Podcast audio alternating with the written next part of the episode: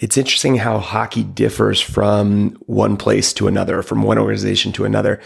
Uh, you know, every organization deals with their own set of you know challenges and problems and things, and and it's interesting to see how decisions and things made in an organization affect the circumstances in which we find ourselves as coaches. So, for example, um, I, in in my kids' organization, so we're we're in a rec organization here in Utah, and our organization is actually quite good. We're doing well. Um, we're improving. We're you know gaining in numbers and and the quality of play is has been improving over the last um, five or six years. It's been fun to see and it's been fun to be a part of. Um, one of the challenges that we're having this year is the amount of growth um, in, comparison with a limited amount of ice. And so, you know, we've got, um, well, I'll just quickly go through. So we've got three U6 teams in our organization, five U8 teams, uh, and then three U10 teams, three U12 teams, and then uh, two U14 teams. And that's the extent of our organization. Um, however, what that has done is it's made it so that, uh, you know, in years past, we've uh, you know, we do the the ADM station based practices with U8 and under. Um, but in years past, we've done half ice with U10s and U12s and U14s uh, because in those years there had only been two two teams uh, for each of those age groups. This year we've got three teams, like I said, at the U10s and the U12s, and so that's presented some uh, some interesting challenges and, and, things. I know I'm not the first person who's gone through this, um, but the ice, the amount of ice time has stayed the same. We're just adding, um, we're just adding teams to it. And it's been a challenge, but it's been something that we've been working through and, and figuring out how to best use those opportunities, those ice times, um, you know, with additional players on the ice, with, you know, in fact, additional teams. And so one of the, the policies that our organization adopted was that, um, because we have, uh, the more experienced players are considered part of the D1 team, and the D1 teams in our area play against other D1 teams. So it's kind of like a bridge between travel and house, I guess. It's it's more of a select caliber of play. Um, and then everything else below that is D2. So we've got, you know, on those organizations where there are three teams per age group, um, we've got one D1 team and then two D2 teams. And our organization accepts players into the program um, you know, even sometimes after the season has begun. So where I'm going with this is what they what they asked for us to do as as the D1 team is to fill our roster completely. Because the likelihood of a new player joining late being a D1 caliber player was low. So they're figuring if, you know, if somebody joins late later in the program, later in the season after the rosters are already set, it's more likely that they'll be going into the D2 teams. So we need to leave, if we're, if we're going to have any gaps, we need to leave those gaps with the D2 teams.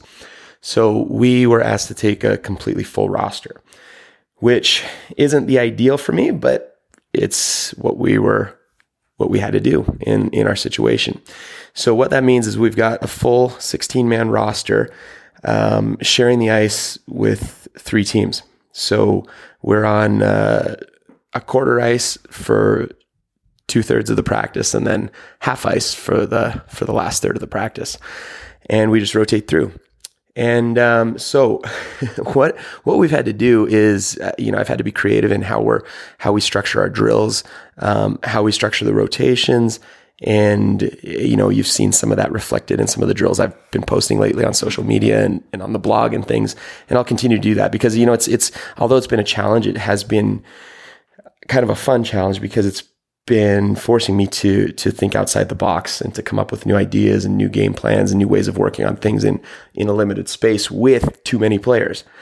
And one of the things that I wanted to point out in this soundbite. You know, this is kind of a big lead up leading up to this, but this is the thing that's been on my mind a lot is the idea of you know working within the circumstance you're given sometimes you don't have the possibility or the, the option of doing it completely 100% optimized you know there may be times where you just have to be patient and take more time on a drill than you otherwise would have because you still want to give your teammate or your players a chance to work through and to get their reps in on a given skill or a given concept or some positioning ideas or or whatever.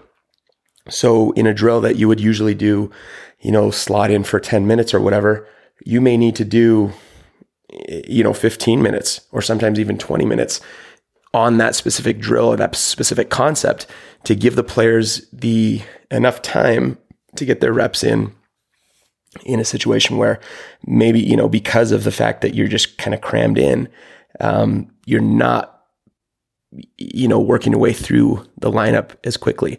Now i you know i generally still try to set up the drills so that there are multiple players going at the same time um, where we minimize line time as much as possible.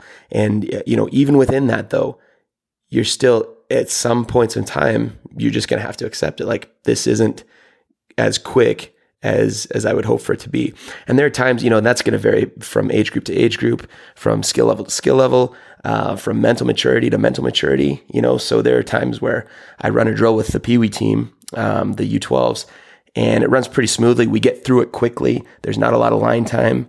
Um, but then I try to run that same drill sometimes with the U10s, and their maturity level is just enough, um, you know, just immature enough that that drill may take longer to to get it to where it's running properly. You know, the the U10s tend not to be as disciplined in the line, so they'll it's it's kind of like herding cats a little bit more, you know. But it's just a question of their age, you know. So it takes a little bit longer to get them dialed in, to get them understanding the drill. Um, so it varies, you know. Those those situations vary, but I guess the point of this one is is the the objective is to get the skills learned. The objective is not to get through as many drills as possible in a practice. So get the get the skills learned, spend enough time to learn the skills and be adaptable in your situation. And, and that may be because of a um, condensed ice type setting like I'm in, or that just might mean, you know what? I thought our players were ready to move on or would be ready to move on quicker, but they're not. So we're going to spend another few minutes on this and we're going to adjust the rest of the timing on the rest of the drills that I thought we were going to do today. And, you know, that may mean pushing some drills into the, you know, an upcoming practice instead of, you know, barreling through. But don't just, you know, flip the switch and change drills just for the sake of changing drills because you want to stay with your schedule. You know, adapt the schedule on the fly as needed based on how quickly or slowly the players are picking up whatever concept that you're trying to teach. So, flexibility is awesome. Patience is great. You got to have it, especially if you're dealing with sharing ice. Um, you know, give the kids a chance to get their reps in. That's it for today. So hopefully that helps in some small way. And uh, as I always say, it's my two cents worth on that. But I would love to know what kinds of things you guys are doing to adapt to, you know, the different situations that you're in, whether they be optimal or suboptimal. You know, sometimes you're in the, those situations and, and, um, you know, even dealing with suboptimal situations, if you have the right attitude and, you know, really um, put forth an effort and, and think outside the box a little bit, those can be incredible building and learning opportunities for you as a coach, which at least for me, that's what, you know, I'm, I'm having the most fun when I'm learning and continuing to learn the game and continuing to to figure out different ways and, and new adaptations to make in my coaching. So um, it can be a challenge and it can also be a lot of fun. So, anyways, hopefully that helps, and we'll be back again soon with more sound bites.